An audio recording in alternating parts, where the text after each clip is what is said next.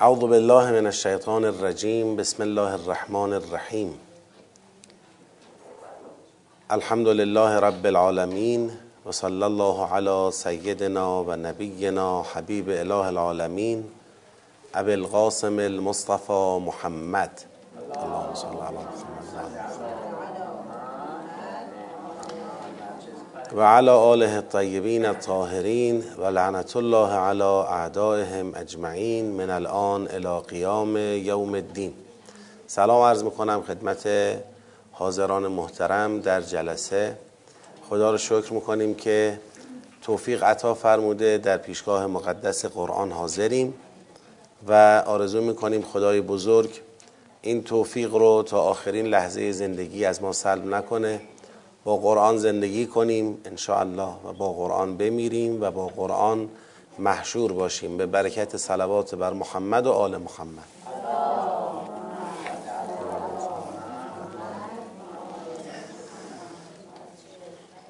خب ایام ماه رجب هم که آغاز شده خوبه که توجهی بدم خودم و جمع حاضر رو به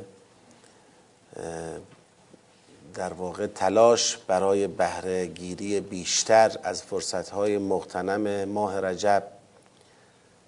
ماه بسیار پرارزش و یکی از مقدمات الله حضور ما در زیافت الله ماه مبارک رمضان.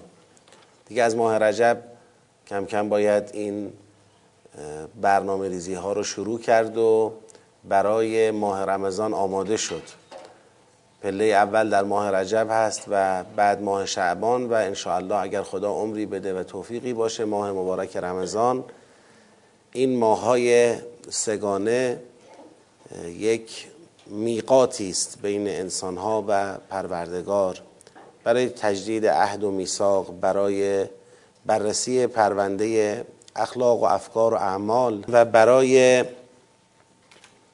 به هر حال توشه گرفتن توشه گرفتن نسبت به بندگیمون در ماهای دیگر. لذا باید به چشم سرمایه به این ماها نگاه کرد. در ماهای دیگر ما بیشتر از اون سرمایه‌ای که اندوختیم استفاده می‌کنیم از منافعش برخوردار میشیم. اما این سه ماه ماهایی است که داریم سرمایه را زیاد می‌کنیم. لذا یه مقدار دیدمون و تعاملمون با این سه ماه باید متفاوت باشه در مقایسه با فرصتهای دیگر سال. با یک امید بیشتری حالا کلمه هرس اینجا کلمه خوبی نیست با یک امید بیشتری با یک توقع بیشتری لحظاتش رو دریابیم روزها و شبهاش رو دریابیم.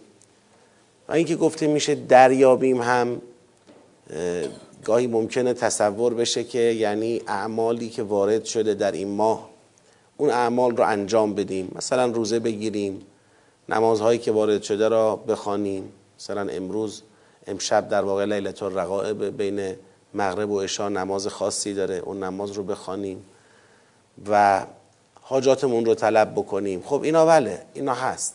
اینا به عنوان یکی از مقدمات یا شاخصهای دریافتن و درک ماه رجب یا ماه شعبان یا رمضان هست. اما درک انسان از فرصتهای مختنم معنوی و الهی تابع معرفته تابع معرفت انسانه. و من فکر می‌کنم در این ماه وقتی به چشم سرمایه به این ماه نگاه می‌کنیم یه مقدار باید اون توقعمون رو متمرکز بکنیم روی معرفت. هم خودمون تمرکز کنیم رو معرفت هم از خدا بخواهیم معرفت ما را زیاد کنه. معرفت بخوام یه مثالی بزنم برای اینکه درک بکنیم بحث معرفت رو. ما ممکنه هممون با هم بریم در یک منظره طبیعی بسیار زیبا. فرض کنید یک باقی یک دشتی یک دریایی کوهی یه جای خیلی خوش آب و هوا و همه در یک مکان در یک ساختمان در یک محیط در یک فضا قرار بگیرن و شما وقتی نگاه می‌کنی همه بهره مندن دریاز همه دارن نگاه می‌کنن همه دارن شنا می‌کنن نمی‌دونم کوه همه دارن می‌بینن همه دارن بالا میرن. همه بهره مندن اما درون این افرادی که همه در یک فضای مشترک دارن برخوردارن از اون مواهب و اون نعمات در درون اونها وضعیت مساوی نیست. یک کسی فرض کنید دریا رو نگاه می‌کنه آبش رو می‌بینه. یک کسی دریا رو نگاه می‌کنه زیباییش رو می‌بینه. یک کسی دریا رو نگاه می‌کنه. مثلا فرض کنید اون نشانه خدا بودنش رو می‌بینه. کسی دریا رو نگاه می‌کنه سیر عرفانی می‌کنه. اینا هم با هم فرق می‌کنه. یه دریاست یا آدم هم همه آدمن. ولی دیدها متفاوته. کوه کوه دیدها متفاوته. اون بهره ای که هر کس داره می‌بره تابعی است از شناخت و معرفتی که داره. به طبقه بندی معارفشون آدم ها برخوردارن. و این فرصت ها هم همین شکلیه. ماه رجب میاد ممکنه همم هم مثلا فرض کنید جمعی رو فرض کنید که همه تو ماه رجب روزه هم می‌گیرن نماز هم می‌خونن مناسکش هم انجام میدن. اما بهره تابع معرفته. معرفت هم خب ما دیگه از سوره قدر یاد گرفتیم. داریم در ماه رجب و شعبان آماده میشیم برای رمضان. رمضان هم که قلهش قدره دیگه. یعنی اون قله ای که بناس اونجا دیگه با خدا میثاقمون رو محکم کنیم انشاءالله. اون شب قدره. و شب قدرم شب جریان قدرت الهی کتابش قرآنه. متدبرین این خوب می‌دونن. آقا می‌خوام از قدرت پروردگار بهترین سهم و بهره را داشته باشم. قدرت خدا منشأ همه مواهبه. منشأ همه نعماته منشأ همه رشد و کمالاته. قدرت خدا سرچشمه است. می‌خوام از این سرچشمه قدرت الهی بالاترین برخورداری ممکن رو داشته باشم. بالاترین برخورداری. برای همین خدا میفرماید که انا انزلناه فی لیلت القدر. کتابش قرآنه. کتاب آشنایی با قدرت الهی و برخورداری از قدرت الهی و بالا بردن سطح و سهم خود از قدرت الهی این کتابش قرآنه. کتاب دیگه ای نداره. کاملترین جامعترین کتابش قرآنه. خب هر قدر نسبت من با قرآن بیشتر باشه نسبت من با قرآن نه صرفا فهم قرآن. نسبت من با قرآن نسبت که میگیم شامل اونس هست شامل فهم هست شامل التزام فکری هست التزام اخلاقی هست التزام عملی هست. هر قدر نسبت من با قرآن بیشتر باشه همونقدر برخورداری من از سرچشمه قدرت الهی بیشتره. حالا ما اگر بخوایم افق براش تعریف کنیم که در حد ما نیست افق براش تعریف کنیم. ولی یه, یه اشاره کوچیکش مثلا در قرآن کریم قال من عنده علم من الکتاب انا آتی که بهی من قبل ان یرتد الیک طرفک. وقتی سلیمان علیه السلام گفت کی حاضر تخت بلقیس رو برای من بیاره کسی که نزد او علمی از کتاب بود علمی از کتاب بود گفت من برات میارم. تخت او را قبل از اینکه چشم بر هم بزنی. یعنی سهم او از کتاب سهم او را از قدرت خدا مشخص می‌کنه. ولی علم علمی علمی علمی کم یه علمی داشت. یعنی نمیگه علم الکتاب. علم کتاب کلا پیش او بود نه. علمی از کتاب داشت. یه علمی از کتاب داشت. او گفت من برات میارم قبل از اینکه چشمتو به هم بزنی. خب این قدرتی بود. این یه قدرتی بود. این قدرت از کجا نشأت گرفت؟ از کتاب. و علم او به کتاب. علمی که او به کتاب داشت. این نمونه است از اون بحثی که سوره قدر مطرح می‌کنه. انا انزلناه فی لیلت القدر. قرآن کتاب قدره. کتاب کتابی است که مشخص می‌کنه چگونه می‌توان از قدرت خدا بیشترین بهترین بهره را داشت. خب ماه شعبان همینه ماه رجب همینه. دو تا پله قبل از ماه رمضانه و ماه رمضان هم قلش قدره. لذا بنده اینطوری می‌فهمم که بیشترین تلاش در این ماههای با ارزش برای آماده شدن و برخوردارتر شدن از قدرت الهی که اون خواسته همه ماست.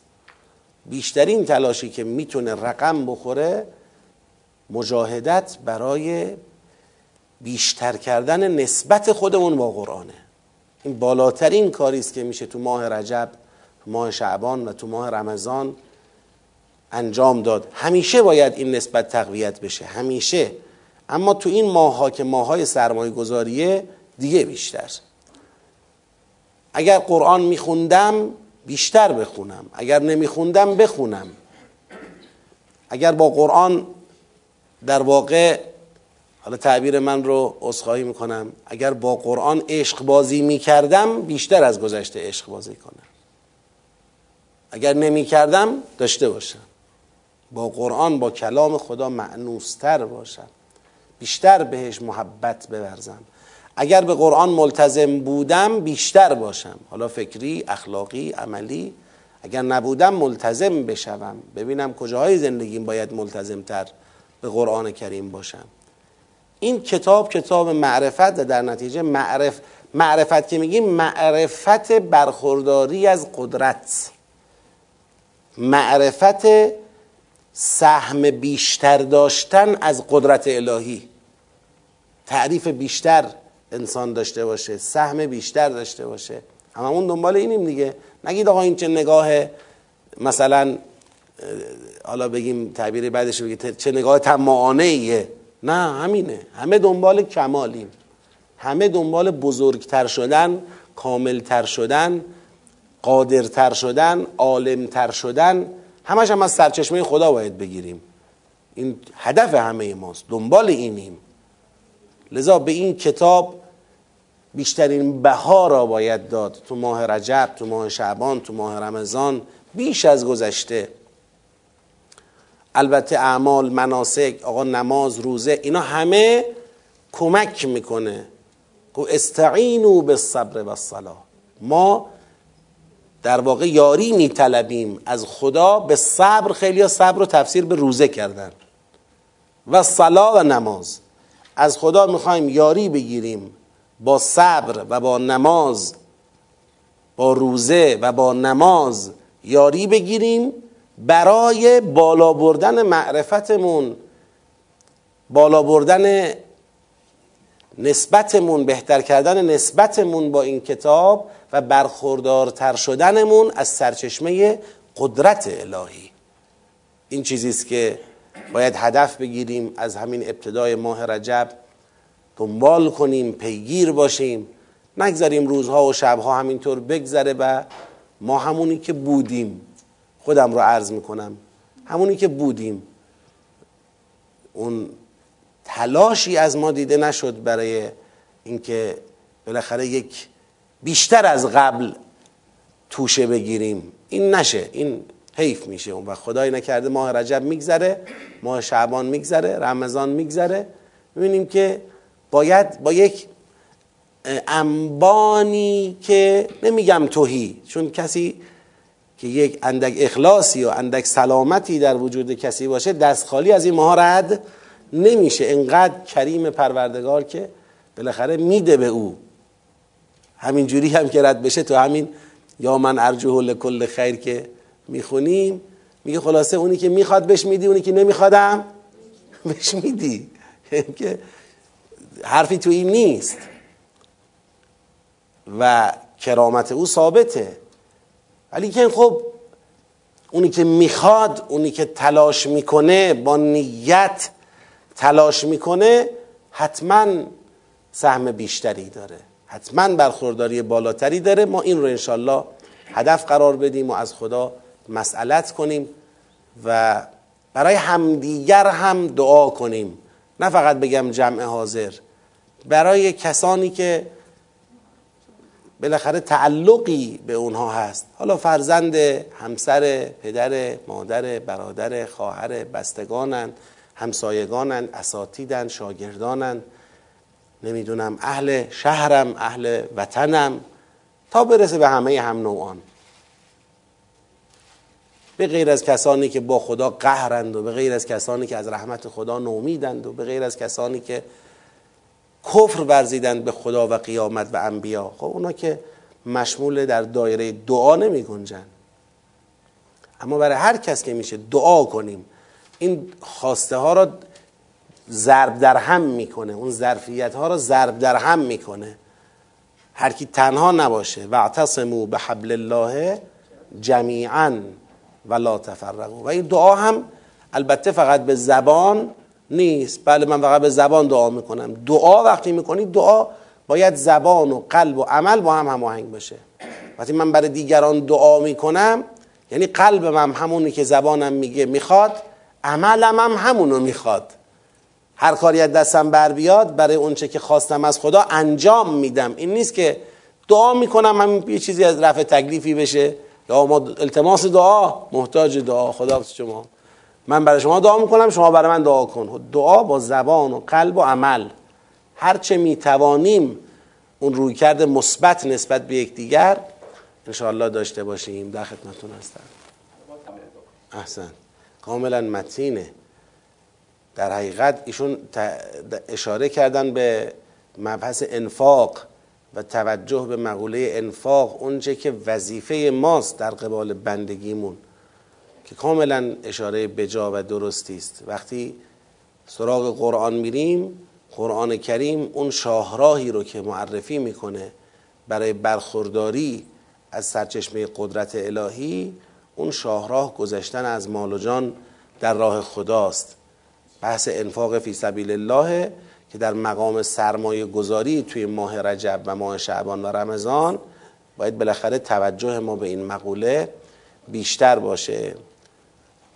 و به همین مناسبت اشاره که شما فرمودید من هم مطلبی رو که ذهنم رو یه مقدار مشغول کرده راجع به همین موضوع اشاره می کنم ببینید متاسفانه در جامعه ما به نسبت به مبحث انفاق یه مقدار کم لطفی میشه. کم لطفی معنیش این نیست که مردم انفاق نمی کنند اهل خیر انفاق نمی کنند چرا؟ به الله انفاق تو جامعه ما هست جاریه ساریه. آدم ها به اندازه ظرفیتشون دارن انفاق هایی می‌کنن. اما دست کم می‌گیرن حد انفاق رو آدم ها یه دی که انفاق می‌کنن میگم. اونا که انفاق نمی‌کنن که اصلا محل بحثم نیست. اونا که انفاق می‌کنند اما دست پایین می‌گیرن سطح انفاق رو. دی صحبت از انفاق میشه. فرض کنید طرف با خودش میگه خب یه ده تومنی هم ما انشالله میدیم. نه یه پنجاه تومنی هم مثلا ما انشالله میدیم.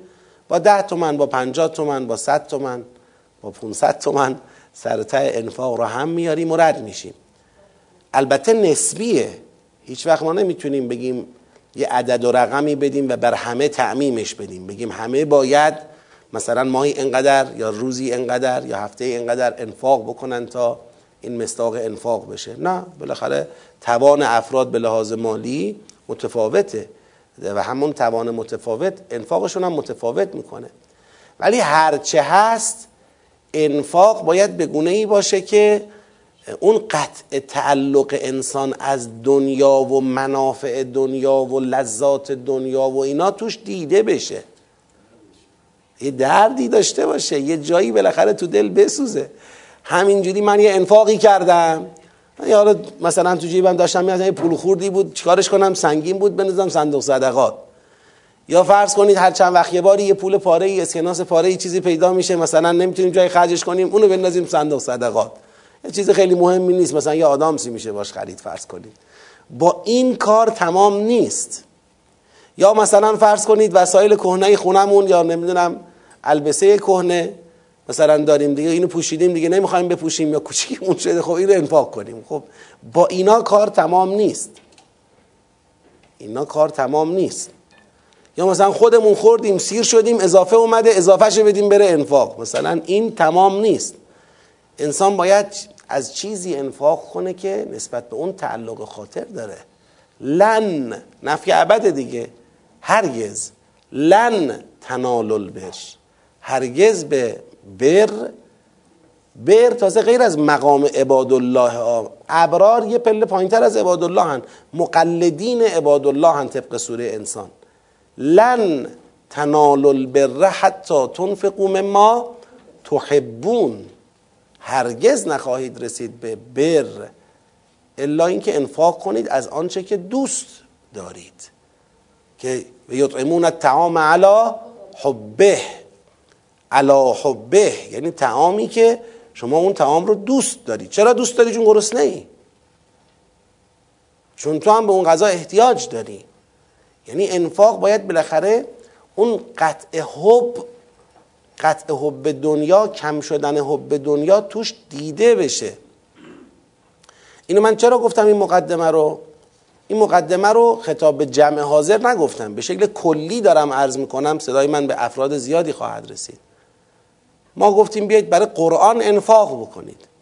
بیاییم آقا ما می‌خوایم امر تدبر را احیا بکنیم شهریه و این چیزها رو جمع بکنیم. چند سال پیش همچین حرفی زدیم که آقا بیایم اینا رو جمع بکنیم. دیگه کلاس ها شهریه ای نباشه. افراد برای شرکت تو کلاس قرآن ناچار نباشن تو خونه هاشون چونه زنی کنن. مثلا 500 تومن یه تومن بدید ما بریم ثبت نام کنیم کلاس قرآن. هزار تا حرف بشنون مشکلات به وجود بیاد نتونن بیان. الگوی شرکت در کلاس های قرآن الگوی راحت بتونه هر کس می‌خواد شرکت کنه شرکت کنه. شرط مالی براش نذارین. این پولو بده بیا قرآن یاد بگیر. نه. پول داری نداری بیا بشین قرآن یاد بگیر. قرآن که مال همه است. پیغمبر اکرم اینجوری قرآن یاد می‌داده. نمیومده بگی خب مثلا سوره فرض کنید مزمل نازل شده هر کس می‌خواد گوش بده فرض کنید بیاد انقدر مبلغ بریزه به حساب من می‌خوام سوره مزمل بگم. خب اینطوری که نبود. حتی نمی‌گرفت تعیین قیمت نمی‌کرد که هیچی. خدا بهش دستور می‌داد قل لا اسالکم اجرا. بگو نمی‌خوام. آقا من نمی‌خوام اجر از شما نمی‌خوام. که چی؟ که راه برای قرآن یاد گرفتن برای همه باز باشه. خیلی ها به ما تو این مدت گفتن که آقا این کارو نکنید. مردم برای چیزی که پول ندن ارزش قائل نمیشن. نمی‌دونم فایل ها رو رایگان نکنید فیلم ها رو رایگان نکنید کلاس ها رو رایگان نکنید. ما ما گفتیم من شما هرچی میگید شاید بالاخره اقلانیتی پشتش باشه ولی ما به اقلانیت وحی تکیه داریم. اون اقلانیت برخواسته از وحی میگه نه قرآن پولی نیست. یاد گرفتن قرآن پولی نیست. حتی ما تو اهدافمون اینو داشتیم و هنوزم البته ناامید نیستیم که کتاب های تدبر هم باید رایگان باشه. نه فقط کلاس ها رایگان کتاب ها رایگان. نباید اینها پولی باشه. بیا پول بده بخر ببر. بیا رو قرآن ها می نویسن هدیه چون خرید و فروش قرآن مشروع نیست حرامه. شما نمی‌تونی قرآن رو بفروشی. الان چجوری توجیه می‌کنن برای قرآن پول می‌گیرن؟ میگن پول کاغذشو هدیه خود قرآن هدیه است ما پول کاغذشو داریم از شما می‌گیریم. پول جلدشو می‌گیریم. حالا که اونی که گفت خرید و فروش قرآن حرامه یا مشروع نیست اون منظورش تفکیک کاغذ از متن قرآن نبود. یعنی قرآن قرآن می‌خوای بفرمایید قرآن. تموش قرآن می‌خوای بفرمایید قرآن. کلاس قرآن می‌خوای بفرمایید کلاس قرآن. کتاب تدبر می‌خوای بفهم کتاب تدبر. بحث نداره که. یعنی این اون چیزیه که داره به ما آموزش داده میشه. منتها خب در کنارش این هدف کی محقق میشه؟ وقتی که اونایی که قرآن رو دیدن شناختن فهمیدن دوست داشتن با مال و جان بیان تو صحنه. یا من یاد گرفتم خوب بود. عیبی نداره میام. اینقدر می‌توانم کمک می‌کنم دیگران هم یاد بگیرن.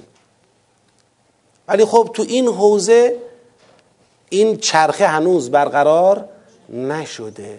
من خیلی صادقانه بخوام بگم این فعلا ظاهرا این چرخ به گل نشسته. خب هزینه ها که خودتون می‌دونید چجوریه؟ هزینه های کارها امروزه چجوریه؟ ماشاءالله این اسب تورم سرکش میتازه. سرکش میتازه. ما اون اوائل دولت یه چند بار حرف هم زدیم بعدش گفتیم دیگه حرف نزنیم هم بهتره. حرف می‌زنیم ناراحت میشن اونایی که بالاخره طرف دارند و اینا ناراحت میشن که چرا شما حرف می‌زنید؟ حرف هم نمی‌زنیم اصلا ولش کن. اون که اونجوری. بعدم که خب به تناسب تاختن اسب تورم توان اقتصادی مردمم کمتر و کمتر. بعد خب حالا امر قرآن. چیکار کنیم؟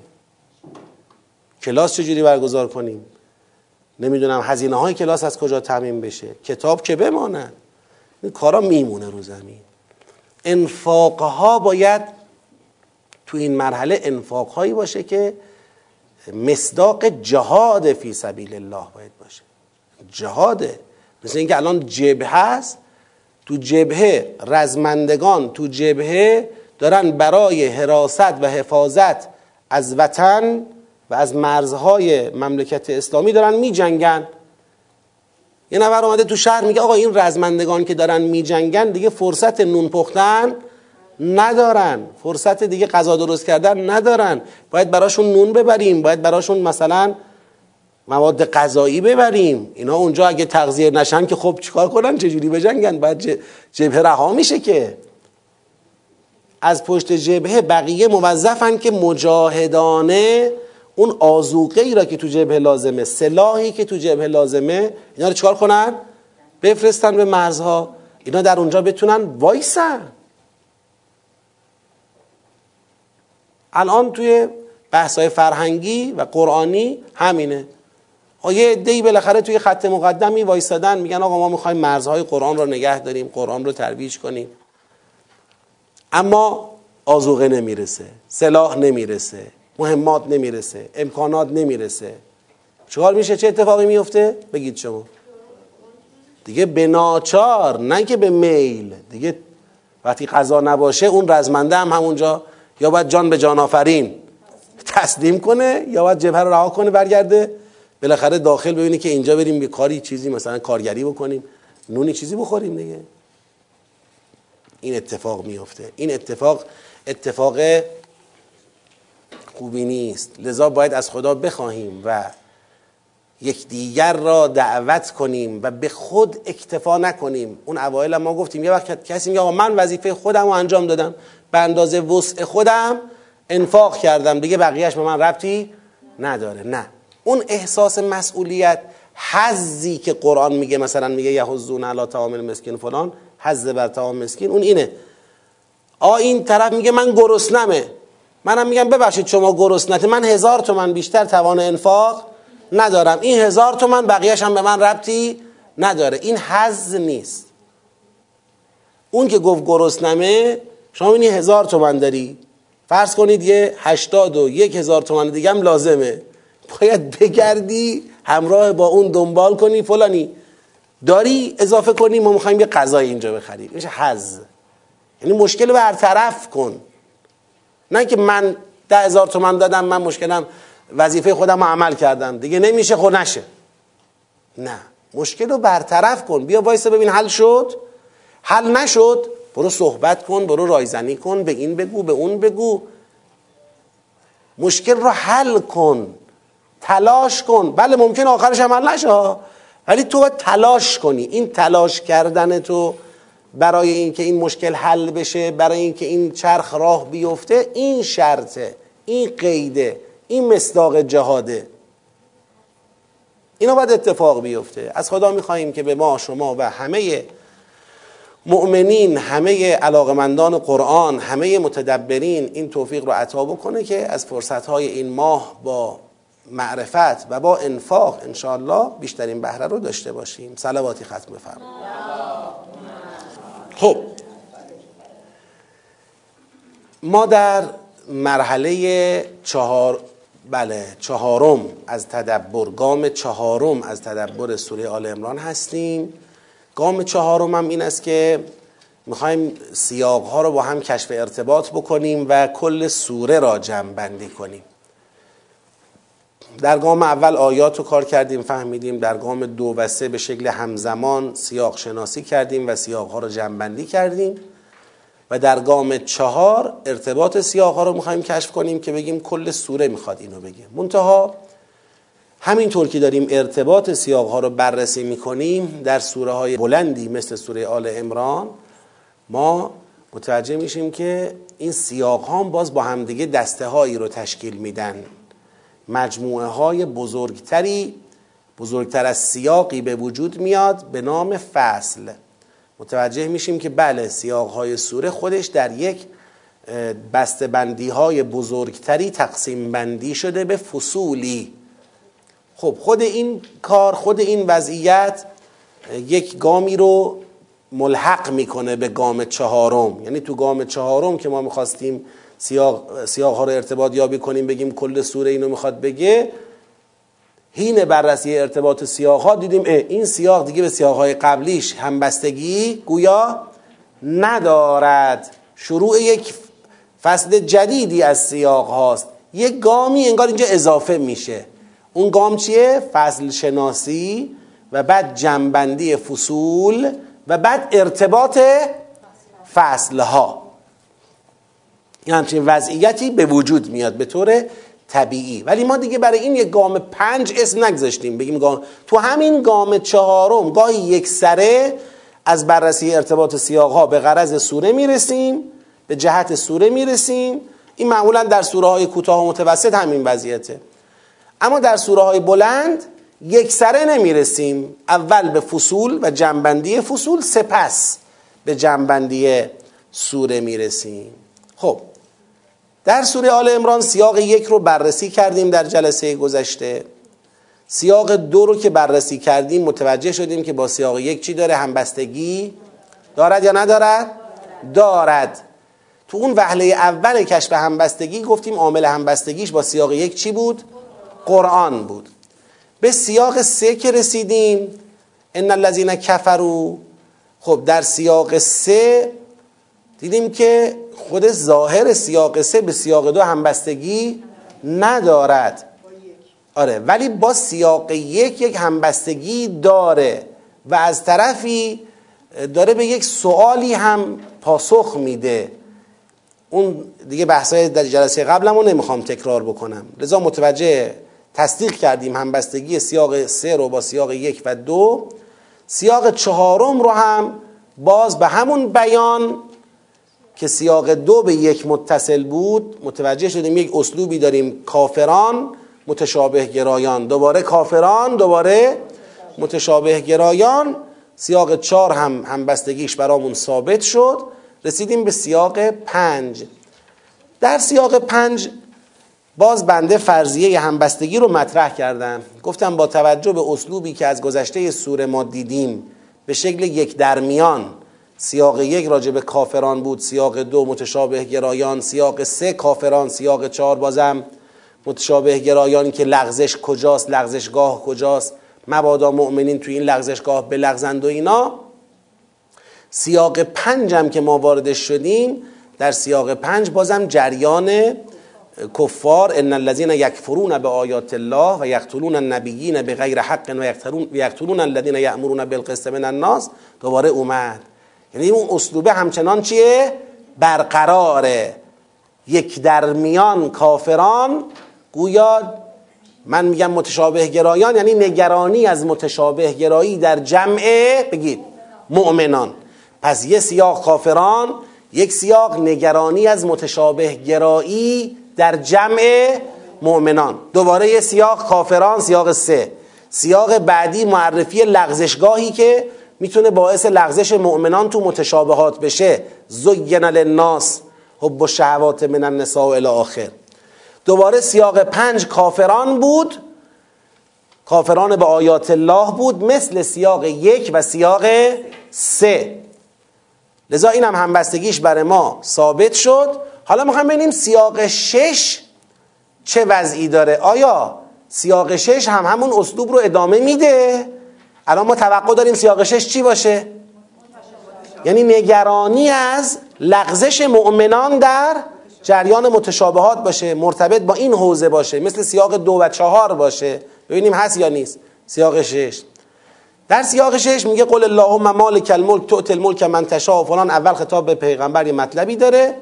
بعد راجع مؤمنان میگه لا یتخذ المؤمنون الکافرین بفرمایید اولیا یعنی جریان متشابه گرایی را که در سیاق دو ما داشتیم. در سیاق دو چی گفت؟ ما در سیاق دو بعضی حد زدن. گفتن ای بسا اونایی که دارن مؤمنان را به متشابه گرایی میکشانند کیان؟ کافرانند سردمداران در واقع فرهنگسازی متشابه گرایی در بین مؤمنان کافرانند اونجا یه حدس بود. در سیاق سه باز سرکله کافران پیدا شد. سیاق چهار بازم تسریع به سردمداری کافران در متشابه گرایی مؤمنان نکرد. گفت زین للناس حب و شهوات نگفت کیا تزیین دادن که؟ نگفت کافران که. درسته؟ بازم سیاق چهار یه حدس می‌زدیم. نسبتش را با سیاق سه.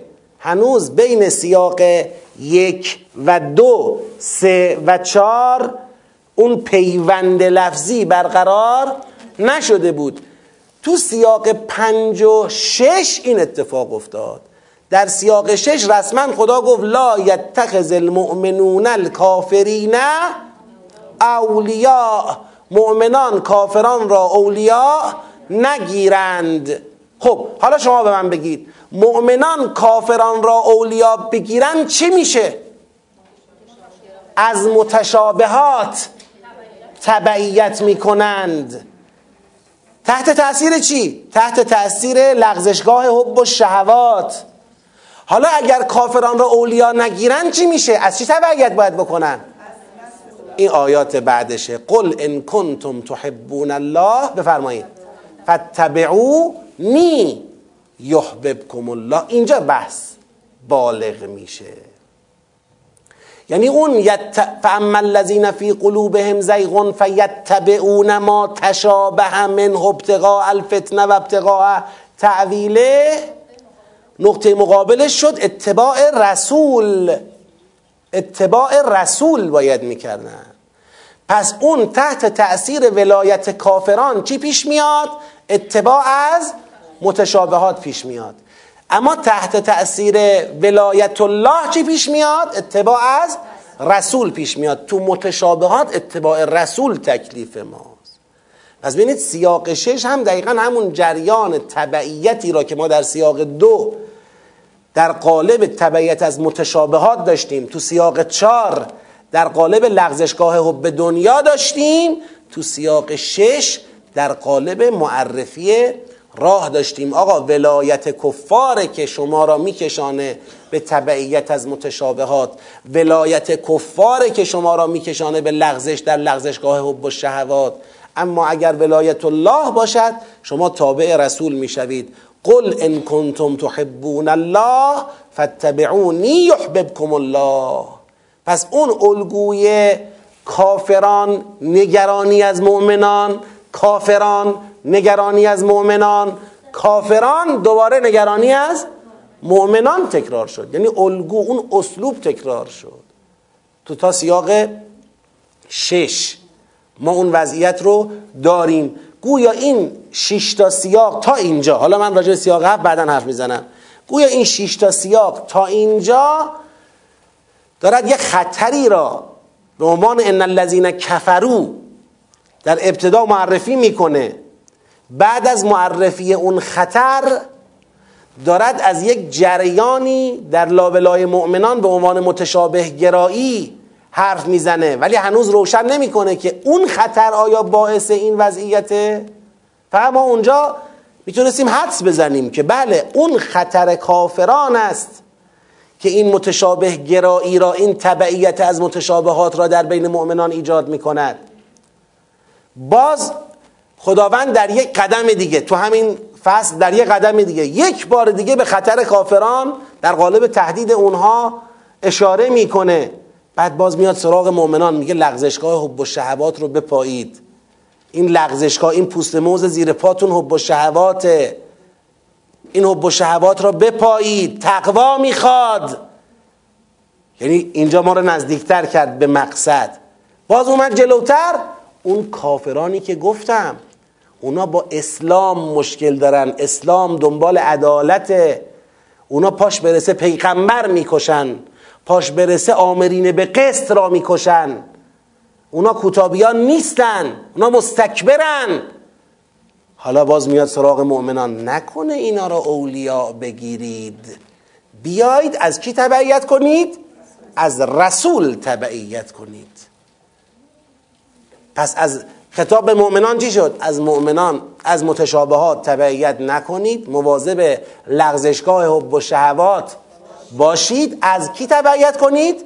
از رسول تبعیت کنید راجب کافران هم اول اصل کفرشون رو مطرح کرد بعد حد کفرشون رو اینا فرعونوار کافرن فرعونوار در مقابل خدا ایستادن و اونا رو تهدید کرد به شکست بعد اومد راهبرداشون اینا دنبال اینن که اسلام به عنوان دینی که در پی قسط و عدل است باید چی بشه؟ حذف بشه. پس پیغمبر که بالای اسلام ایستاده مؤمنانی که به این پیغمبر ایمان بیارن بخوان پای امر عدالت بیستن اینا باید حذف بشن. اینا جز به قتل شما کوتاه نخواهند آمد. اینو بدونید. مگر شما دیگه برید تحت تبعیت خود اونا قرار بگیرید. تابع متشابهات و تحت ولایت کفار. اما بخواید تابع رسول باشید تحت ولایت الله باشید قتله. یقتلون النبیین و آمرین به قسط.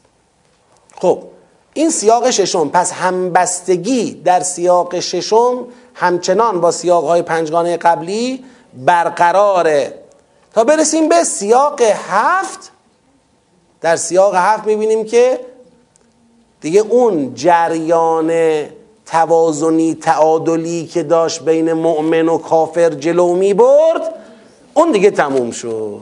اون جریان الذین کفرو و نگرانی از متشابه گرایی مؤمنان دوباره الذین کفرو نگرانی از لغزشگاه حب و شهوات دوباره الذین کفرو بعد نگرانی از ولایت کفار. این دیگه چی شد؟ تمام شد. انگار خدا شروع می‌کنه به آغاز سخن می‌کنه درباره تاریخ آل امران که بله آل امران کی بودن؟ مریم سلام الله علیها کی بوده؟ عیسی علیه السلام کی بوده؟ زکریا کی بوده؟ یحیی کی بوده؟ اینها رو معرفی کنه. امران خودش کی بوده؟ اینا رو معرفی کنه. یک بابی از گفتگو در تاریخ تاریخ الهی آل امران را باز می‌کنه. لذا به نظر حقیر سیاق هفتم دیگه هم به متنش نگاه کنید شما تو متن ان الله اصطفى آدم و نوحا و آل ابراهیم و آل عمران علی العالمین. ذریتا بعضا من بعض و الله سمیع علیم. از قالت امرأت عمران رب انی نظرت برید همینجور جلو. تا هنالک دعا زکریا ربه قال رب هب لی من لدنک ذریه طیبه انک سمیع الدعا. تا برید جلو از قالت الملائکه یا مریم ان الله اصطفاک و طهرک و اصطفاک علی نساء العالمین برید جلو ذالک من انباء الغیب. نوحیه الیک و ما کنت لدیهم از یلقون اقلامهم ایهم یکفل مریم. تا آخر این سیاق میشه یادآوری تولد رشد نیک کفالت پربرکت و استفاع حضرت مریم سلام الله علیها بر زنان جهانیان. ایشان در بطن مادرشان برای خدا نظر شده بودند. که به بهترین وجهی پذیرفته شدند به اراده الهی کفالت ایشان با حضرت زکریا علیه السلام بود که بشارت تولد حضرت یحیی علیه السلام به حضرت زکریا علیه السلام از برکات آن بود. در نهایت حضرت مریم سلام الله علیها از جانب خدا تطهیر و استفاع شد. این سیاق دیگه ببینید دیگه نوع هیچ نوع همبستگی محتوایی ما بین این سیاق و شش تا سیاق قبلی دیگه نداریم. اون اون ریل تمام شد. این فصل این شکلیه. یه فصل ایجاد شد. یعنی یه دیواری انگار اینجا ولو دیوار نصف نیمه است. در حد دیوار بین سوره ها نیست که بگیم یه سور. سور دیوار چیه؟ بلنده. سوره ها با دیوار بلند از هم جدا اما فصل ها با سور یا دیوار بلند از هم جدا نیستن. فصل ها اما با دیوارای نصف نیمه ای از همدیگه تفکیک دارن. فصل جدایی افتاد. بله؟ یه فصله. اما اینکه جایگاه این فصل در کل سوره چه خواهد بود بعدا می‌پردازیم. مقد... یه فصل می‌تونه عنوان مقدمه به خودش بگیره. بله؟ یه فصل می‌تونه عنوان مقدمه به خودش بگیره. اما حالا برای اینکه مقدمه بودن یک چیزی ثابت بشه باید نسبتش با کل سنجیده بشه.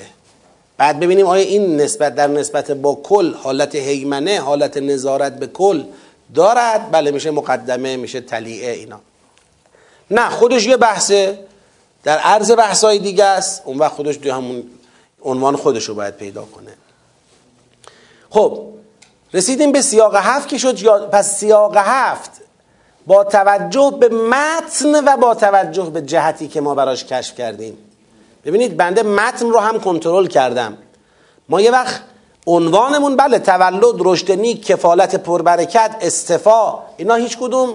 عنوان ما روشن بود که همبستگی با عناوین شش سیاق قبل ندارد. شروع فصل جدید است. اما با ما در تصدیق این مقوله به عنوان اکتفا نمی کنیم متن رو کنترل می کنیم مبادا تو متن نکته مطلبی چیزی باشه که ما تو عنوانمون لحاظ نکردیم و اگر به اون توجه می داشتیم می گفتیم همبستگی دارد. لذا پس برای کشف همبستگی یا گسستگی یک سیاق از قبلش هم عنوان هم متن.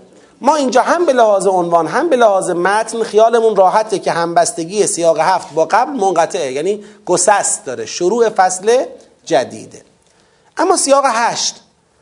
سیاق هشت می‌بینیم که در یک سیاق ورود جدیدی بازم راجبی کی داره صحبت می‌کنه؟ راجب آل عمران داره صحبت می‌کنه. بله اون وقت که حضرت مریم ملاکه بست مریم اینو گفتن بعد حضرت مسیح به دنیا آمد. مسیح علیه السلام اینطوری بود.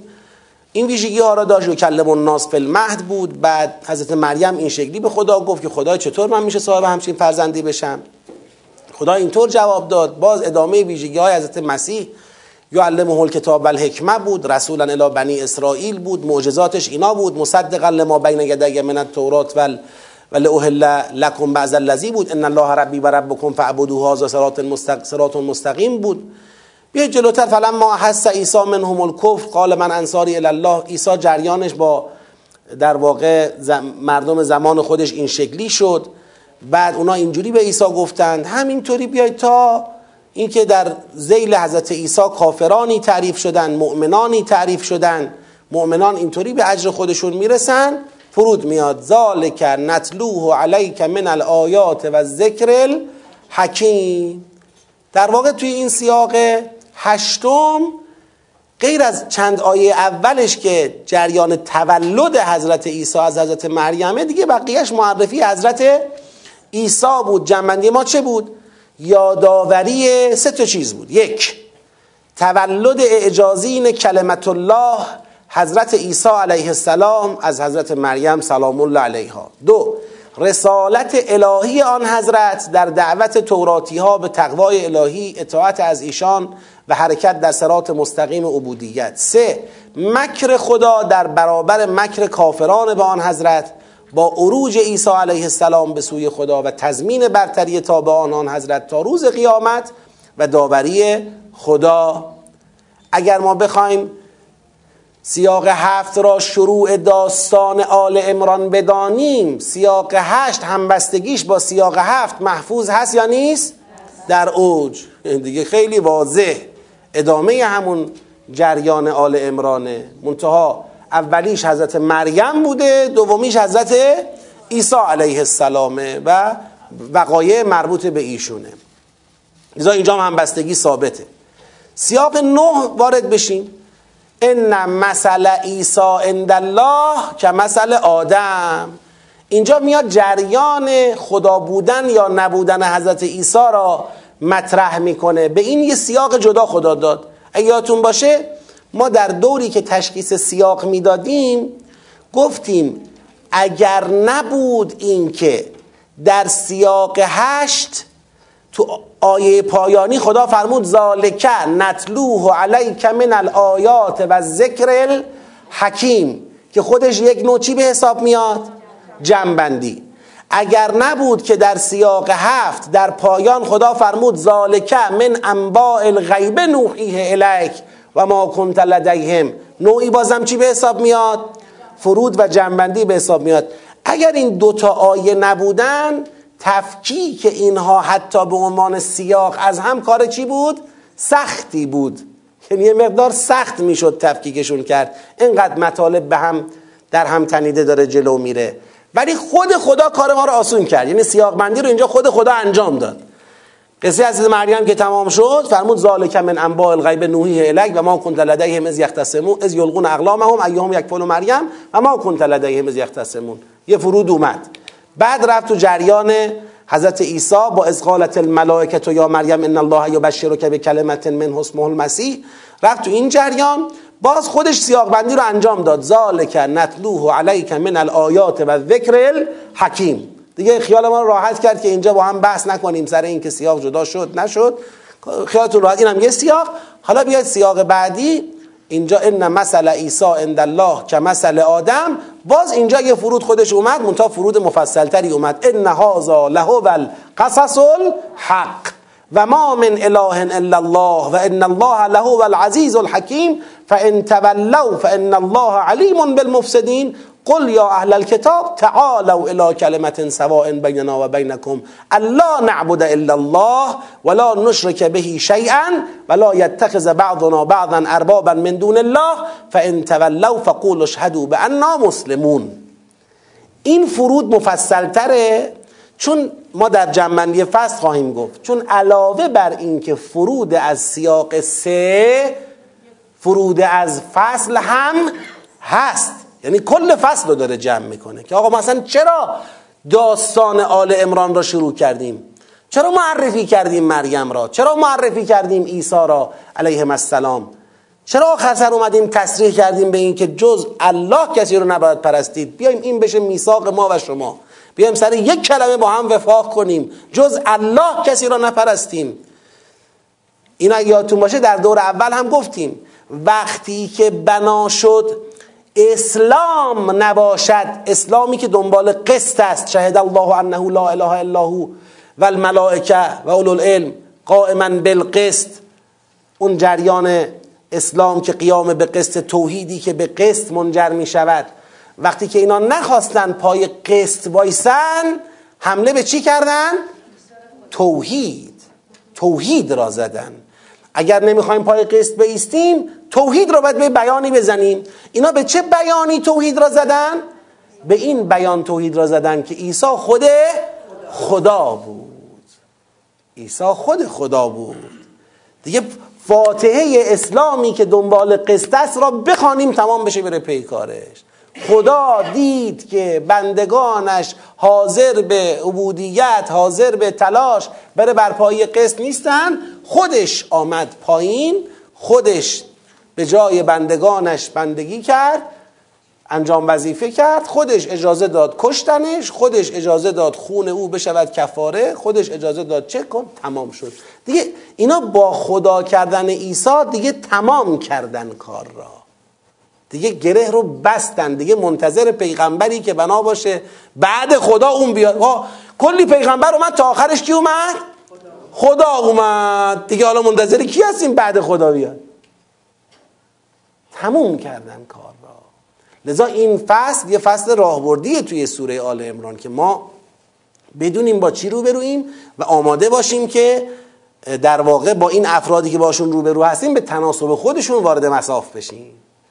حالا کار ندارم. این که بنده الان اینجا نمی‌خواستم قضاوت رو تمام کنم. ما باید سیاق بعدی رو هم ببینیم که بگیم آیا فصل اینجا تمام میشه یا نمیشه. فعلا تا سیاق نه هم که آمدیم همچنان همبستگی برقرار هفت هشت نه اینا با هم همبسته هستند بیایم سیاق ده. در سیاق ده میفرماید یا اهل الکتاب لم تحاجون فی ابراهیم؟ و ما انزلت التورات والانجیل الا من بعده افلا تعقلون؟ ها انتم هؤلاء حاججتم فيما لكم به علم فلم تحاجون فيما ليس لكم به علم؟ والله يعلم وانتم لا تعلمون. ما كان ابراهیم یهودیا ولا نصرانیا ولكن كان حنیفا مسلما و ما کان من ان اول الناس به ابراهیم للذین اتبعوه و هذا النبی والذین آمنوا والله ولی المؤمنین چی بود؟ رد محاجه باطل اهل کتاب بر سر انتصاب به ابراهیم علیه السلام و اثبات اولویت داشتن پیامبر صلی الله علیه و آله و سلم. و مؤمنان به ابراهیم علیه السلام. تورات و انجیل بعد از حضرت ابراهیم علیه السلام نازل شده و ایشان نه یهودی بوده و نه نصرانی. تابعان حقیقی ابراهیم علیه السلام و پیامبر صلی الله علیه و آله و سلم و مؤمنان اولویت دارترین مردم به ابراهیم علیه السلام هستند. خب حالا این سیاق دهم می‌خوایم ببینیم همبستگی با سه تا سیاق قبلی دارد یا ندارد. کی نظر میده و استدلال می‌کنه؟ دارد. چرا؟ اثبات بفرمین هر دو مهاجه داره. هر دو آل داره.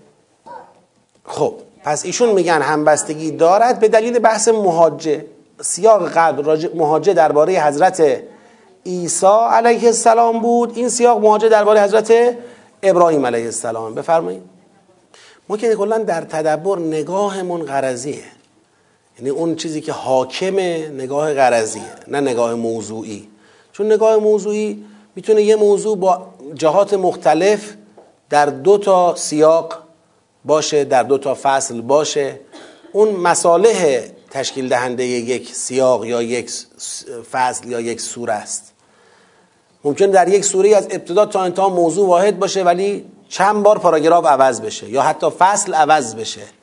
نظرم می‌رسه اونی که می‌تونیم دلمون قرص راجبش قرضه اما همبستگی یا عدم همبستگی هم یه بحثیه. ما بالاخره برای رسیدن به اون قرض نمی‌خوایم مصادره کنیم.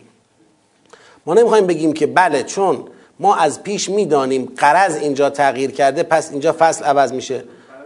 به لحاظ فنی زمانی راجع به قرض حرف ما تمامه که فصل رو تشخیص داده باشیم یعنی فصل رو که تمام کردیم بگیم اینجا فصل تمامه. حالا ببینیم این چهار تا سیاق که توی یه فصلن قرض واحدشون چیه؟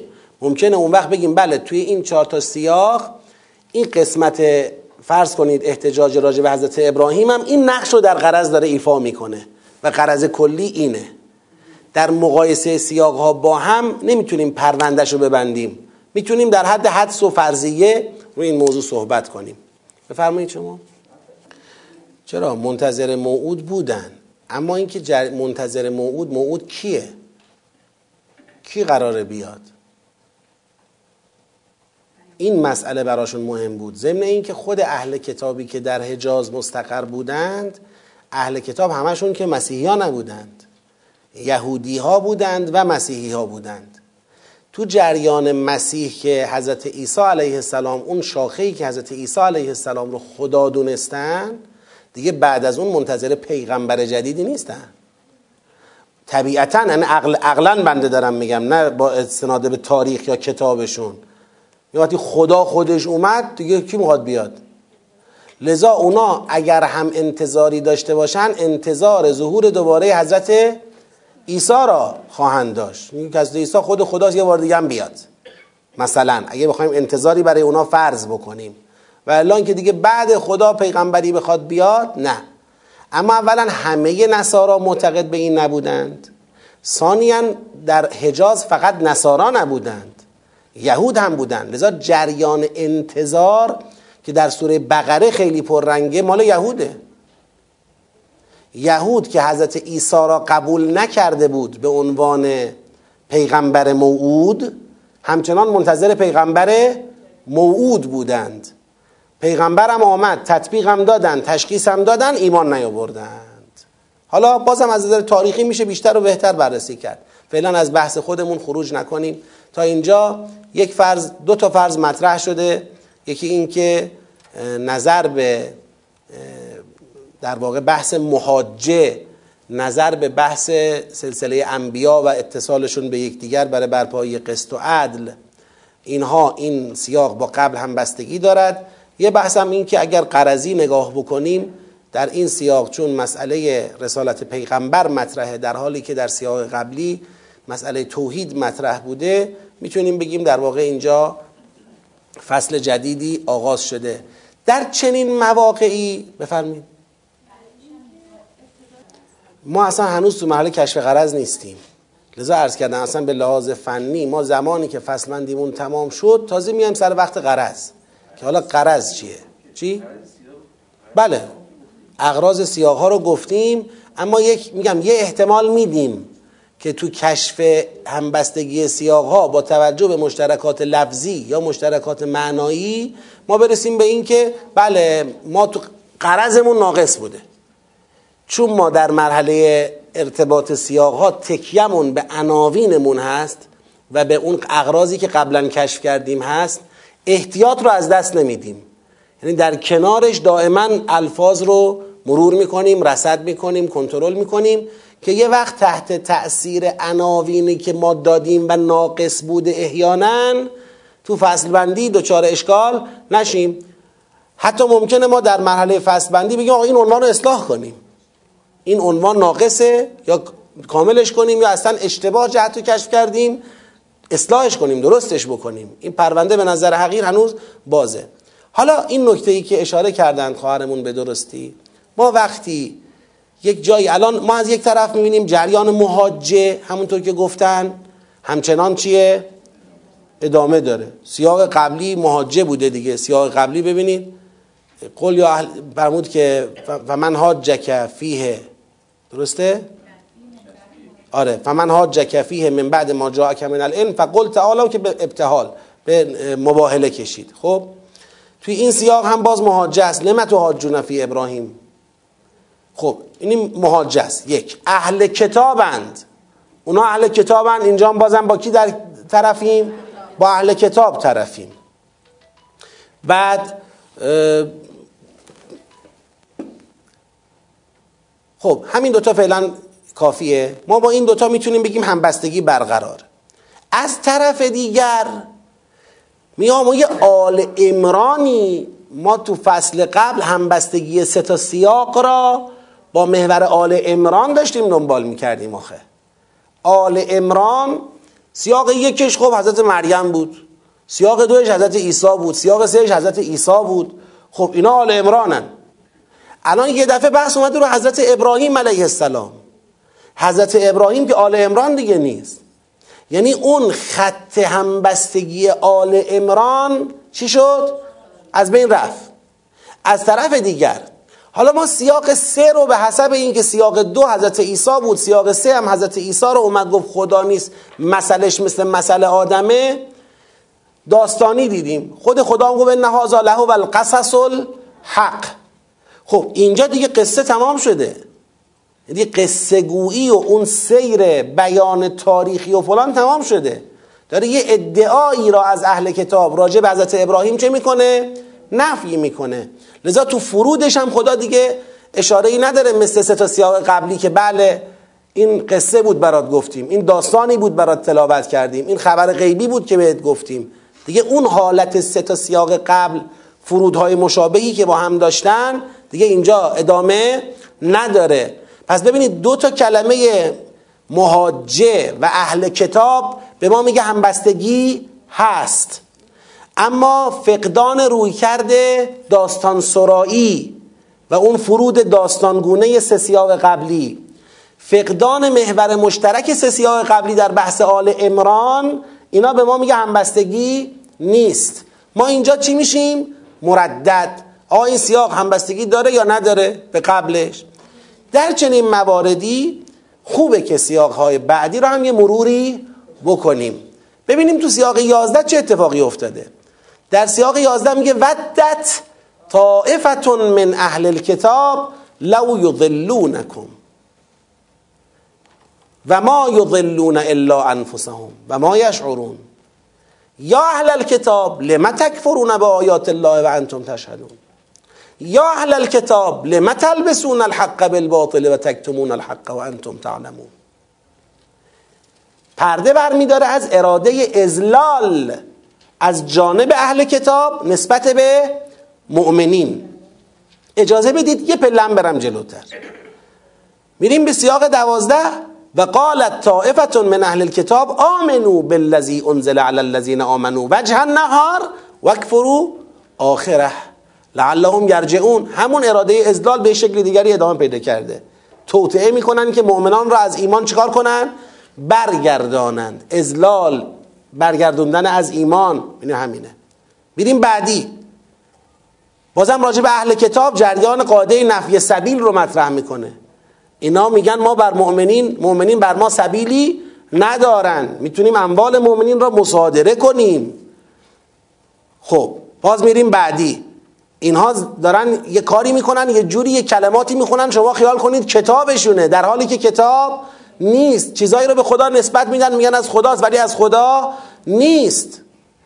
ببینید ما می‌بینیم وارد یک جریانی شدیم که این جریان داره چیکار می‌کنه؟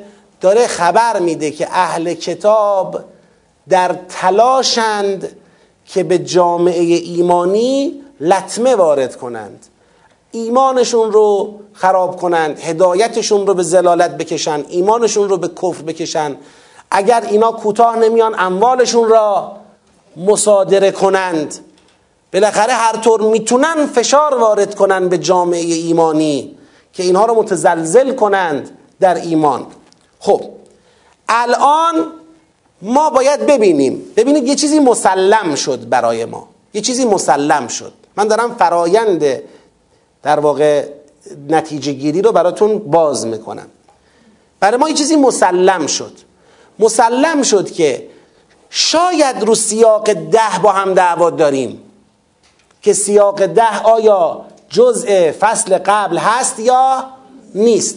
اما دیگه از سیاق یازده به بعد دعوایی با هم نداریم. مطمئنیم که جزء فصل قبل نیست.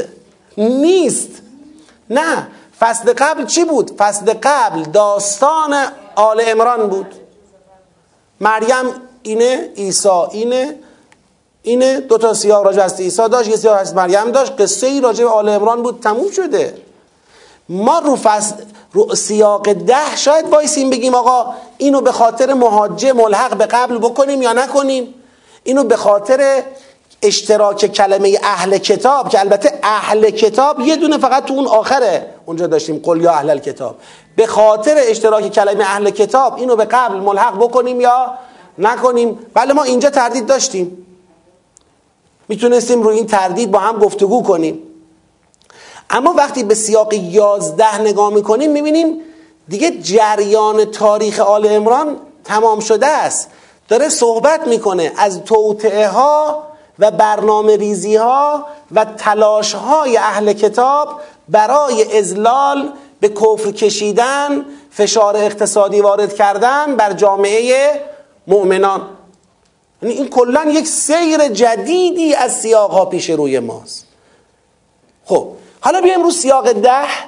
وقتی که ما این اصل مرز برامون معلوم شد که یه مرز داریم.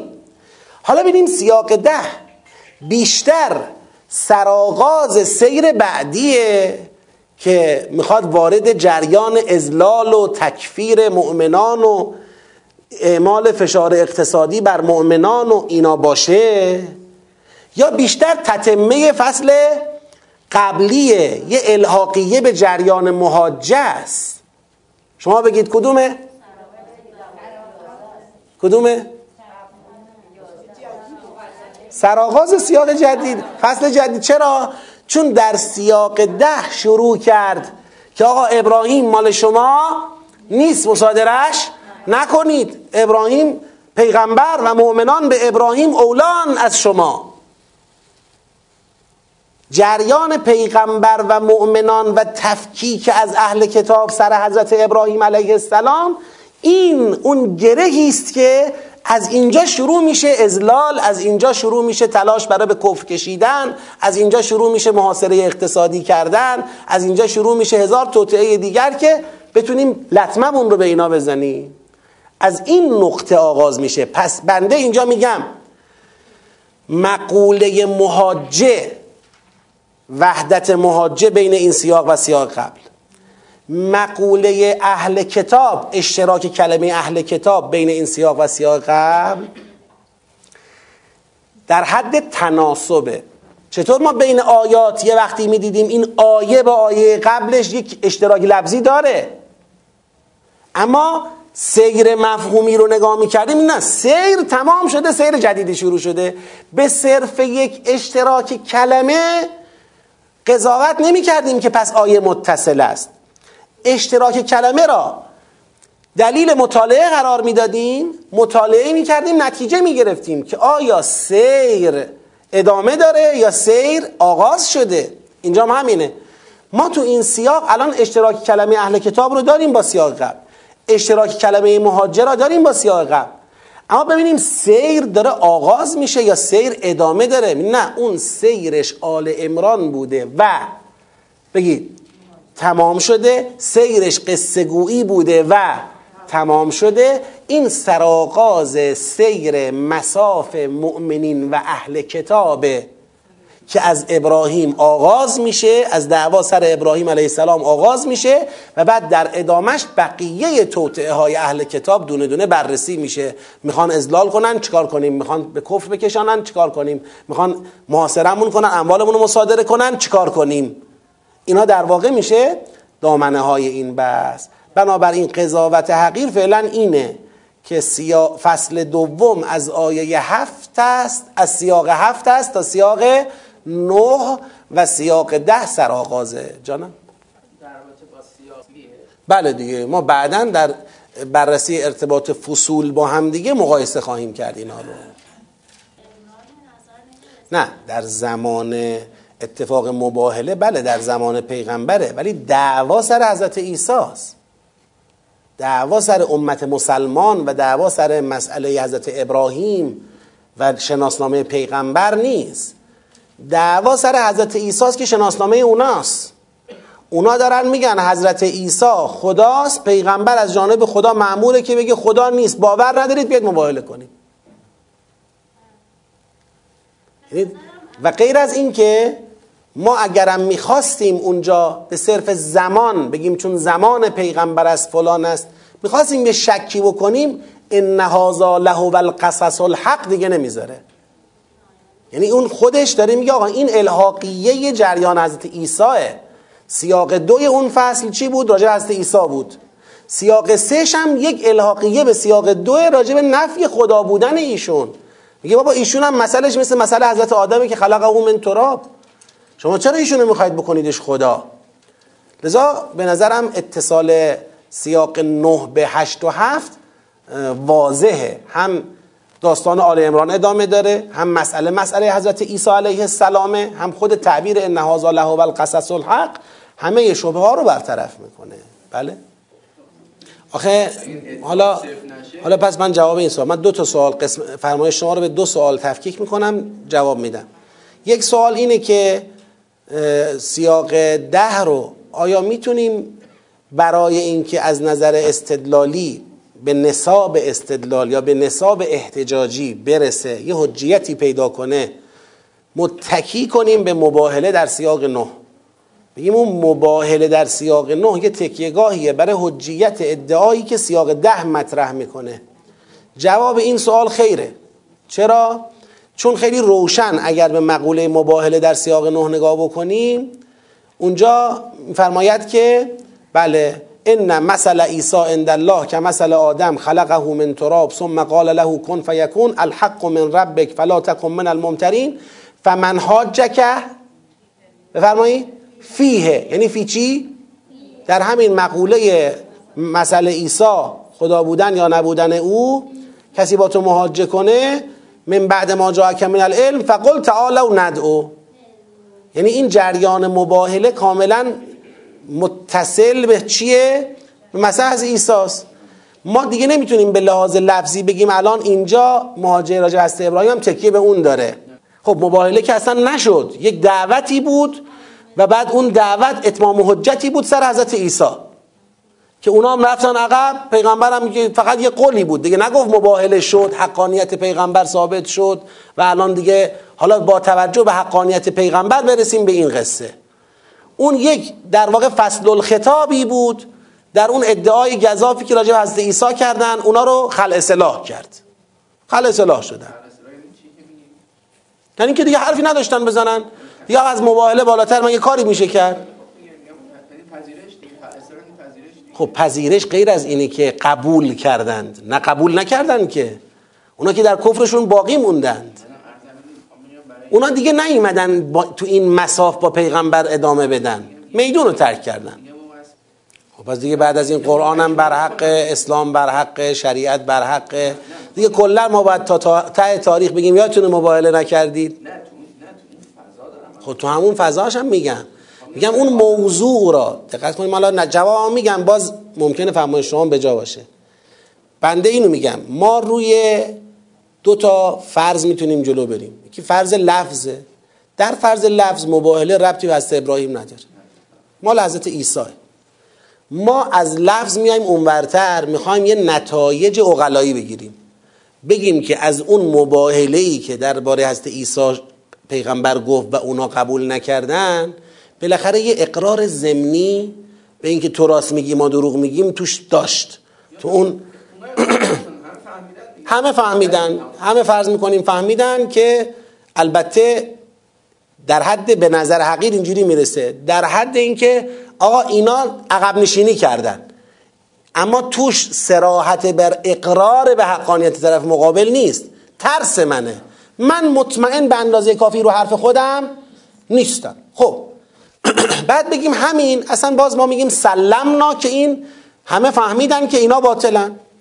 اون حالا میشه تکیهگاه که این مهاجه اینجا رو درست کنه که آقا این مهاجه فقط ادعا نباشه. باز من میگم اینجا هم سلمنا که بله. این باز هم بستگی بین سیاقی نمیاره. یه نتیجه اقلایی که از اون سیاق حاصل شده بود در فرایند این سوره شد تکیهگاه یک ادعایی تو سیاق بعدی. این کفایت برای همبستگی در رسوندن یه قرض نمی‌کنه. گذشته از اینکه بنده به لحاظ اقلایی اون نتیجه را تمام نمی‌دونم برای تکیهگاه اینجا بودن. این اولا. ثانیا همینجا به نظرم نمی‌تونیم بگیم ادعای محضه. ببینید یه بار می‌خونیم این سیاق رو با هم. یا اهل کتاب لما تحاجون فی ابراهیم؟ و ما انزلت تورات و انجیل الا من بعده افلا این دلیله. شما راجع به کسی دارید حرف می‌زنید که تورات و انجیل بعد اون نازل شده. عقل ندارید شما؟ خب این یه دلیل. باشه دیگه. باشه دیگه. پس شما حرف نزنید. پس شما اهل کتاب به عنوان اینکه ما اهل کتابیم و ما میگیم که جریان انبیا چه بوده ابراهیم چه بوده یا نبوده شما راجع به پیغمبری که تاریخش قبل خودتونه قضاوتتون به چی تکیه داره؟ باریکلا. حالا بیایم سراغ این برش حالا بیایم سراغ این برش حالا, حالا می‌رسیم دیگه. حالا می‌رسیم. پس یکی این که یک قسمتش مستدله که شما نمی‌تونید حرف بزنید چون شما بعد ابراهیمید.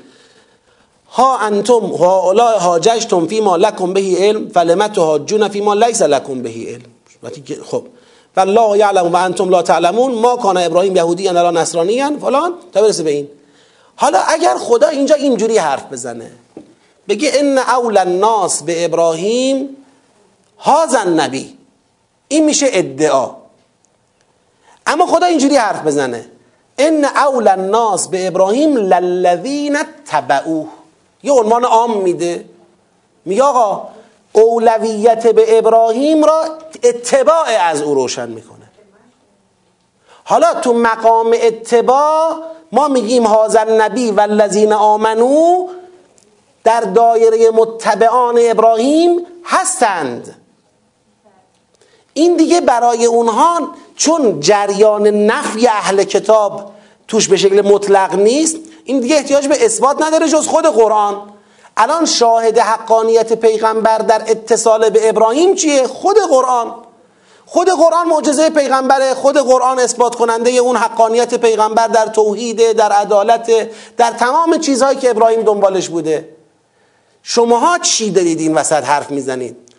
خب اینم مرحله دو. مرحله سه در پاسخ اینه که اصلا آقا من فرض رو بر این می‌ذارم که این سیاق فقط ادعا بود که دیدیم نبود. اما فرض رو بر این می‌ذارم که فقط ادعا بود. ما در قرآن مواردی داریم که به تناسب تشخیص مشکل مخاطب نوع بیان فرق می‌کنه. یه وقت خدا تشخیص میده که مخاطب مسئلهش مسئله علمی است باید به او استدلال جواب میده. یه وقت می‌بینه مخاطب مسئلهش روانی است به تناسب اون جواب میده. یه وقت می‌بینه که اصلا مسئله مخاطب نیست. یه دلقرصی برای پیغمبر می‌خواد بده. برای مؤمنان به پیغمبر می‌خواد بده. یه بیان کافیه. انا اعطینا کل کوثر ثابت کردن نمی‌خواد. ما دادیم به تو. من خدا بهت میگم تو اولایی به ابراهیم. تموم شد. کی می‌خواد بگه نه؟ قرآن شاهد توه. خب می‌خوام بگم بر فرض که ادعامی بود هم باز ما چیزی کم نداشتیم که بخوایم با اتصالش به سیاق قبل ثابتش بکنیم. البته خب بس بحث خوبی بود و همچنان به نظرم میشه روش فکر کرد. بله. مدل سیاق مدل فصل شناسی این نیست. ببینید الان من در جهت اصلاح روش و ادبیات این رو عرض می‌کنم. در نظر بگیریمی نیست. میگه ما می‌خوایم در نظر میگه دست ماه. ما می‌خوایم کشف کنیم. ما اونجا استدلال آوردیم. استدلالای ما رو باید جواب بدید. الان اینکه شما یه چیزی به ذهنتون اومد که اینجوری هم می‌تونه باشه. بله. ده جور دیگه هم می‌تونه باشه. میشه فرض کرد. این این این این. اونجا استدلال کردیم. اون استدلال ها رو باید جواب بدیم. استدلال جایگزین ارائه بدیم. اینطوریه. برای همین ببینید اگر ما به خصوص تو قسمت کشف ارتباط سیاق ها خیلی ذهن می‌تونه جولان داشته باشه. اصلا به شکل طبیعی انواع نظم ها رو ذهن می‌تونه پیش بینی کنه حدس بزنه و پیشنهاد بده. نظم های متنوع به دلایل مختلف. یکی ذهنش رو مثلا اهل کتاب جلب می‌کنه یکی ذهنش رو مثلا تقوا جلب می‌کنه یکی ذهنش رو فرض کنید آیات الله جلب می‌کنه یکی ذهنش رو مثلا لمه ها جلب می‌کنه لمه لمه لمه یکی ذهنش رو قل جلب می‌کنه. با هر کدوم از این کدها شما بری یه فصل بندی از تو این سوره در میاد. که کلی میشه پاش وایستاد مثلا دفاع ازش کردن نه که بگم فصل بندی های لغو در میاد. خب یعنی قدرت جولان ذهن تو این حوزه بالاست. چرا؟ چون عمدتا ما گفتم در جلسه قبلی ما تو فصل شناسی یا ارتباط یابی ها از لفظ یه مقدار چی گرفتیم؟ فاصله گرفتیم داریم با تصویر هوایی کار می‌کنیم. فرق می‌کنه با اون سیاق شناسی که داشتیم رو ریل لفظ اینجوری جلو می‌رفتیم. خب؟ خود به خود این فاصله ذهن از متن جولانش رو زیاد می‌کنه. کشف های انتظاعی برداشتی رو زیاد می‌کنه. برداشت می‌کنیم ربط میدیم. خب و این لغزشه. تو این قسمت اون کاری که ما باید انجام بدیم اینه. دقیقا مثل سیاق شناسی که می‌گفتیم هر آیه را با آیه قبلش. قشنگ شما باید بگید این سیاق با سیاق قبل. شما باید بگید از سیاق پنج یعنی پنج رو از چهار می‌خواید قطع کنید. باید بدون ثابت کنید. پنج از چهار چرا قطع شد؟ ما در یک تا چهار یه اسلوب کشف کردیم.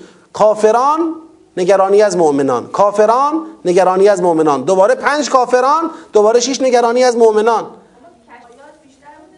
به زمینه اینکه جلو بریم اما فقط در همین حدی که الان دیدید. راجع به یه سیاق بتونیم از خودمون از تردید در بیاریم. نه که استدلال های قبلی رو نقص کنیم. الان باید ببینیم استدلال های قبلیمون اگر اشکال داره بگیم این اشکالو داره. آ اون اسلوبی که شما میگید برای ما ثابت نشده بنا به این دلیل. اون الذین کفروی سیاق پنج الذین کفروی سیاق سه و یک نیست بنا به این دلیل. یا هست اما سیر جدیدی است بنا به این دلیل. آه. چرا؟ این احتجاج ذهن شما رو گرفته. این همون نکته که من میگم. بحث احتجاج مطرح میشه سیاق بعدیش احتجاج دوباره. به من بگید سیاق بعدیش دوباره احتجاجه؟ آفرین. خب دیگه ده کجا؟ پنج کجا؟ اگر می‌خواید بگید احتجاج اگر احتجاج رو می‌خواید کد بگیرید نشونم بدید تو همش. نه اینکه درسته اینا نیست. خب این نیست این نیست این نیست. الان انها جریان آل امران احتجاج بود سیاق یکش من نمی‌تونم الان این استدلال شما رو به سوره فستاد بپذیرم. من سوره فستاد بیارم اینجا باز کنم؟ نه. قوانین. نه. من انکار می‌کنم فرمایش شما رو که این شکلی سیاق بندی کرده باشیم فصل بندی کرده باشیم در سوره فستاد نه اینطوری نیست. هر سیاق با سیاق قبلش. اگه یادتون باشه حتی من سیاق دو که اونقدر راحت می‌شد به سیاق یک ادعا کنم بگم سیاق دو سرد... کافران سردمداران سیاق دو هن. چجوری حرف زدن؟ گفتم فرض می‌کنم. فعلا در حد فرض. با اینکه برای من روشن بود که متصله. چون من سیاق 6 رو داشتم. اما از سیاق 6 مدد نگرفتم حتی برای سیاق دو. گفتم یه فرضه. بریم سیاق سه رو ببینیم. اه سه دوباره شد کافران. اون فرضه یکم تقویت شد. یه سوال ایجاد شد. سیاق چهار رو ببینیم. اه اون تقویت شد. یعنی اون فرض را. می‌خوام بگم یک کم اگر احتیاط نکنید ممکنه فصل بندی های انتظایی درست بشه. یعنی مثلا رو مهاجه فصل بستید. در حالی که شما می‌تونید مطمئن باشید خدام رو مهاجه فصل بسته. اگه خدا می‌خواسته تو فصل قبلی دوتا مهاجه بیاره تو این فصل هم یه دوتا مهاجه بیاره تو فصل بعدیش هم بیاره کیو باید می‌دیده؟ ما که نمی‌تونیم به صرف مهاجه بگیم شد فصل. ما باید قشنگ هر سیاق و با سیاق قبل استدلالی انفصال یعنی گسست یا همبستگیش رو بکاویم. خب آخرش هم که بالاخره شما هر چی بگید من حرف خودم می‌زنم دیگه. عیبی نداره. شما تو مباحثه ها برید تو مباحثه ها انتقام بگیرید. حرفای خودتون رو بزنید. بعد تو مباحثه بگید قبول نداریم اونی که ایشون اونجا دیگه من نیستم چیزی بگم. خب منم واقعا بینی و بین الله اونی که ذهنم بهش رسیده و فکر می‌کنم من تو جلسه هم اگر. حالا این حرف ادعای گذافی انشالله خدا حساب نکنه از من. تو جلسه هم احساس کنم یه کسی یه چیزی گفت که واقعا یه سهمی تو استدلال داره و ازش غافل بودم. میگم باید یعنی قرآن اقتضا می‌کنه که در مقابل قرآن ما کی هستیم؟ بگیم ما نفهمیدیم این درسته. ولی برای من ثابت نشده فعلا. حالا بازم تعمل خواهم کرد. رو فرمایش شما تعمل خواهم کرد. اگر به ذهنم برسه نکته ای که دلالت کنه بر فرمایش شما حتما عرض می‌کنم. خب پس سیاق ده شد سرآغاز فصل جدید که این فصل جدید دیگه دعوای مؤمنان اهل کتابه. فصل قبلی دعوای مؤمنان اهل کتابی نبود. درست مهاجه داشت ولی دعوا سر خود اهل کتاب بود. نسبت مؤمنان اهل کتاب زیر سوال و زیر ذره بین نبود. سیاق یازده رو نگاه بکنیم. اون تو مرحله بعد. فعلا این سیاق شروع فصل جدیده. حالا ببینیم تو مرحله بعد ممکنه بگیم بله این فصل دو مقدمه فصل سه. فصل سه مقدمه مثلا فصل چاره یا چیه یا اینطوری. اینو بعدا. خب سیاق یازده سیاق یازده خب پاسخ به علاقه و تلاش طایفه از اهل کتاب در جهت ازلال مؤمنان. خب اونجا می‌خواستن ابراهیم رو مصادره کنن خدا نزاش نتونستن مصادره کنن حالا افتادن به جون مؤمنان. اینجا علاقه و تلاش طایفی از اهل کتاب در جهت ازلال مؤمنان رو داریم. باز میریم توی سیاق دوازده پاسخ به توطعه طایفه از اهل کتاب برای برگرداندن مؤمنان از ایمان و بازداشتن همکیشان خود از گرایش به ایمان که همبستگی هم عنوانیش هم متنیش با سیاق قبل به وضوح پیداست. سیاق سیزده رو میریم و من اهل الكتاب من ان تأمنه بقنطار یعده الیک و منهم من ان تأمنه بدینار لا یعده الیک الا ما دمت علیه قائما ذلك بانهم قالوا ليس علينا في الاميين السبيل و یقولون علی الله الكذب و هم یعلمون که این قاعده نفی سبیل به نفع اهل کتاب و علیه مؤمنان رو رد کرد. که اینا یه قاعده ای دارن میگن آقا ما نسبت به مؤمنان قاعده نفی سبیل رو جاری می‌کنیم. اولا مؤمنان رو نمیگن مؤمنان میگن چی؟ امیین چون اصلا اقرار نمی‌کنن که به مؤمن بودن ما. میگن امیین بعد نفی سبیل رو می‌خوان اجرا بکنن. یعنی اموال ما رو بر خودشون می‌خوان حلال کنن. اگر دستشون برسه جایی به یکی از اموال ما حسابی از حسابهای ما باشه کشتی از کشتی های ما باشه مصادرش کنن بگن آقا اینا مال ماه اونا مالشون محترم نیست خب همبستگی این سیاق با سیاق قبلی تو جهت اهل کتاب که برقراره تو جهت اقراض اگر بخوایم نگاه بکنیم خب اونجا قرضشون چی بود؟ ازلال بود قرضشون چی بود؟ برگردوندن از ایمان بود. الان این قرض نفی سبیل به چه قرضیه؟ این هم همون عملیاتی کردن فشار آوردن به مؤمنان.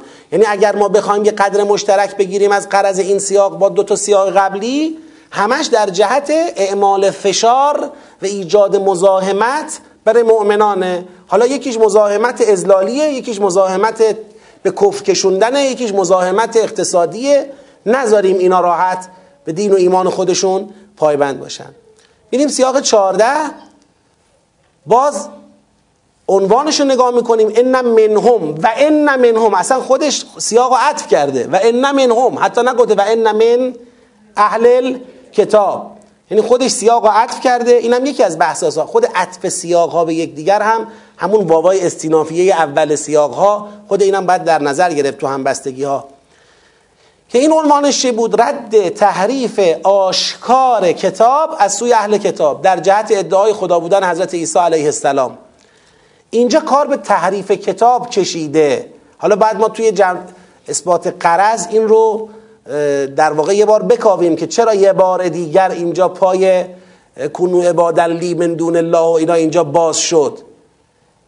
و فلسفهش چه بود؟ من روی این قبلا تعمل نکردم. انشاءالله توی سری بعدی بهش خواهیم پرداخت. ولی به هر حال هم عطف سیاق به قبل که موضوع موضوع اهل کتابه هم نسبت اهل کتاب و مؤمنان در جهت ازلاله لتحسبوه من الکتاب. یعنی می‌خوان کاری کنن شما خیال کنی دارن چی می‌خونن؟ کتاب می‌خونن. یعنی هدفشون اینه که رو شما تأثیر گذاری داشته باشن. اینم در واقع به سیاقهای قبلی باز متصل. همبسته ارزیابی می‌کنیم. و الاخر سیاق 15 و از اخذ الله میثاق النبیین لما آتیتکم من کتاب و حکمه ثم جاءکم رسول مصدق لما معکم لتؤمنن به و لتنصرنه. قال اقررتم و اخذتم على ذلكم اسری. قالوا اقررنا. قال فاشهدوا وانا معكم من الشاهدين فمن تولى بعد ذلك فاولئك هم الفاسقون. افغیر دین الله یبغون. یعنی اینجا مسیر چی شد انگار؟ مسیر شد تهاجم از طرف مؤمنین به اون سمت. اونا ای تهاجم می‌کردن جواب خدا می‌داد. ازلال جواب تکفیر جواب فشار اقتصادی جواب تحریف کتاب جواب. حالا از این ور شما که قرار بود ایمان بیارید. افغیر دین الله یبغون و له اسلم من فی السماوات والارض طوعا و کرهن قل آمنا بالله و ما انزل علینا و ما انزل علی چه و چه الاخر و من یبتغ غیر الاسلام دینا فلن یقبل من. کیف یهد الله قوما کفروا بعد ایمانهم؟ شما کافران بعد از ایمانی جزای شما لعنت خداست.